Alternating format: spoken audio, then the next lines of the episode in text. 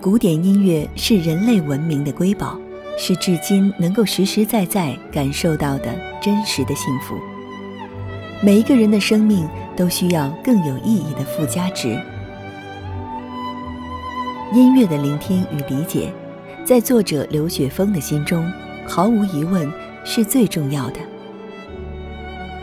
声音中不能承受之轻，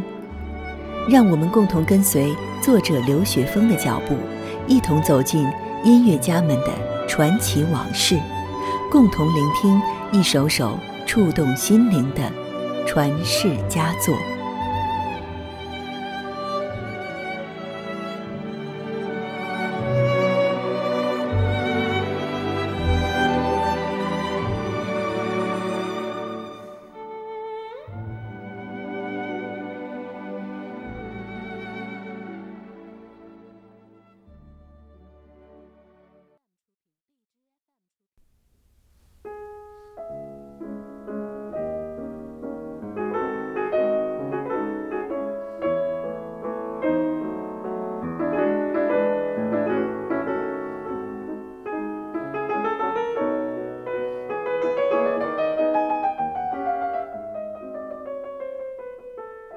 最近二十年开始听音乐的爱乐者，如果知道有肖邦圣手之誉的斯蒂芬·阿斯肯纳斯，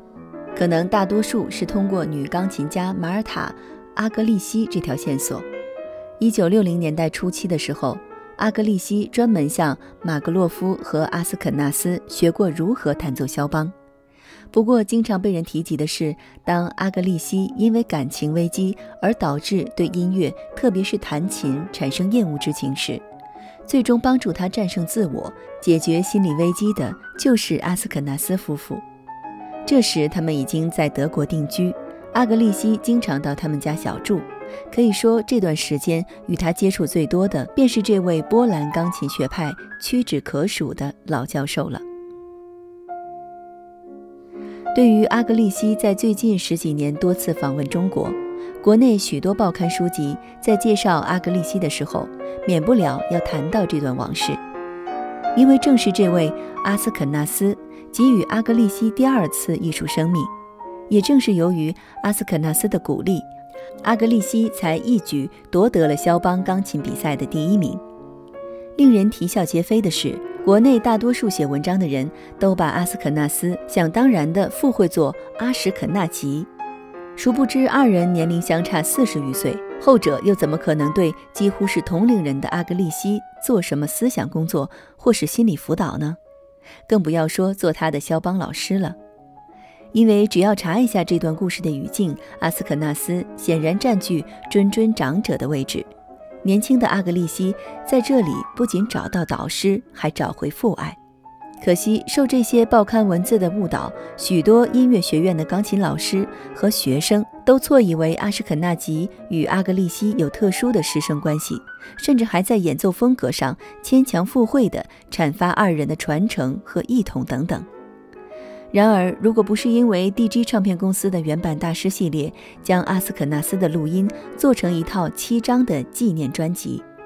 喜欢钢琴音乐，特别是喜欢肖邦的人，恐怕真的要与阿斯肯纳斯这位文本肖邦的伟大诠释者长期失之交臂了。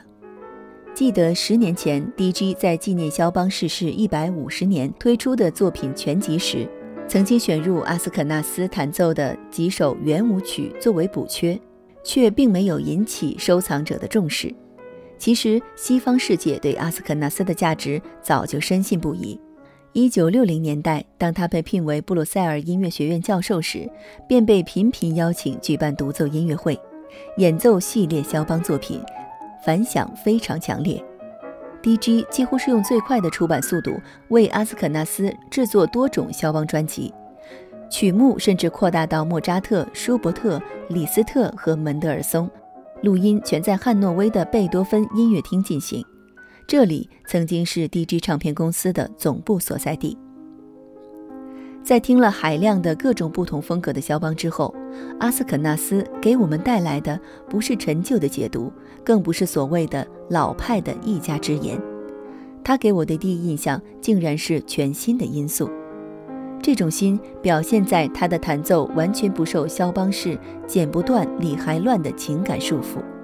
速度和力度始终保持理性的均匀，那种处变不惊的隐忍的大气和疏朗的布局，无不表明这是只有真正的大师才能呈现出来的肖邦意境。阿斯肯纳斯的肖邦虽然并不完全符合肖邦的本意。却是值得反复聆听、反复咀嚼、反复回味的肖邦。这是堪比正宗的、并不走样的肖邦，既可以用来做音乐学院的肖邦琴课标准示范教材，又可以从可能性的多样化去阐发启迪的意义。阿斯肯纳斯绝不像另一位学院派肖邦诠释大师马格洛夫那样呆板乏味、吝惜情感，他的琴声含有一种气概。随这种气概而来的有浪漫主义的气息，有革命的因素，有不容置辩的权威感，亦有艺术魅力不断增强的广阔空间。阿斯肯纳斯弹奏的夜曲平缓静穆，意境高远，别开生面，于温暖中透露出华丽又非常朴素的画面感。他的重头戏当然也在第二、三鸣奏曲，深思熟虑的处理显然理性占据上风。在科尔托和米开朗杰利式海阔天空之外，人们感受到人类控制自我情感的奇迹发生了。这是受难者的史诗，是充满历史观点的叙事曲。独自一人的时候，我最喜欢一遍遍欣赏阿斯肯纳斯弹奏的波兰舞曲和弦乐曲，那质朴的优雅和高贵的粗犷，如今再也没有人能够演奏出来。我们可以说，这里面。民间舞曲的原创性已经很少了，但它所造就的音乐性像是一股极端执拗的力量，把听者死死地抓住。阿斯肯纳斯弹奏的肖邦第一、第二钢琴协奏曲，分别由威廉·范·奥特鲁指挥，海牙王宫乐团和弗里茨·雷曼指挥，柏林爱乐乐团协奏。第一的合作者也许并不知名，但第二的合作者在二十世纪五十年代却是绝对大师级的合作。弗里茨·雷曼擅长德奥作品，所以他的宏大架构正好和阿斯肯纳斯的肖邦曲风融为一体，从而诞生的一个境界极为高妙的肖邦第二协奏曲。这是我要郑重向热爱肖邦的人推荐的。我在金色的季节于疲乏劳顿之时，听到阿斯肯纳斯为我们奉献这样一套内容充实而慷慨的钢琴盛宴。不独是肖邦让我感受到由衷的宽慰，其他如莫扎特、李斯特、门德尔松、舒伯特等人的作品都是那么令人心悦、令人遐思，真是幸何如之。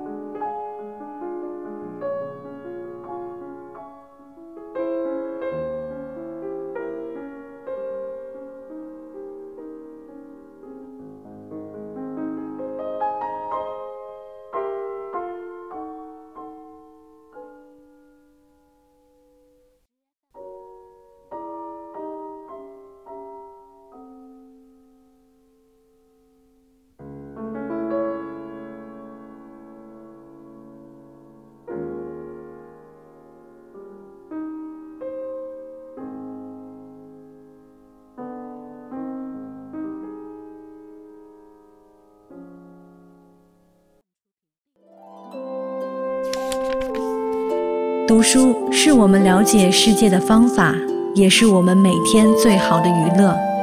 每读一本书，都是一次修行。静听书屋，陪你在每一段向往阅读的路上。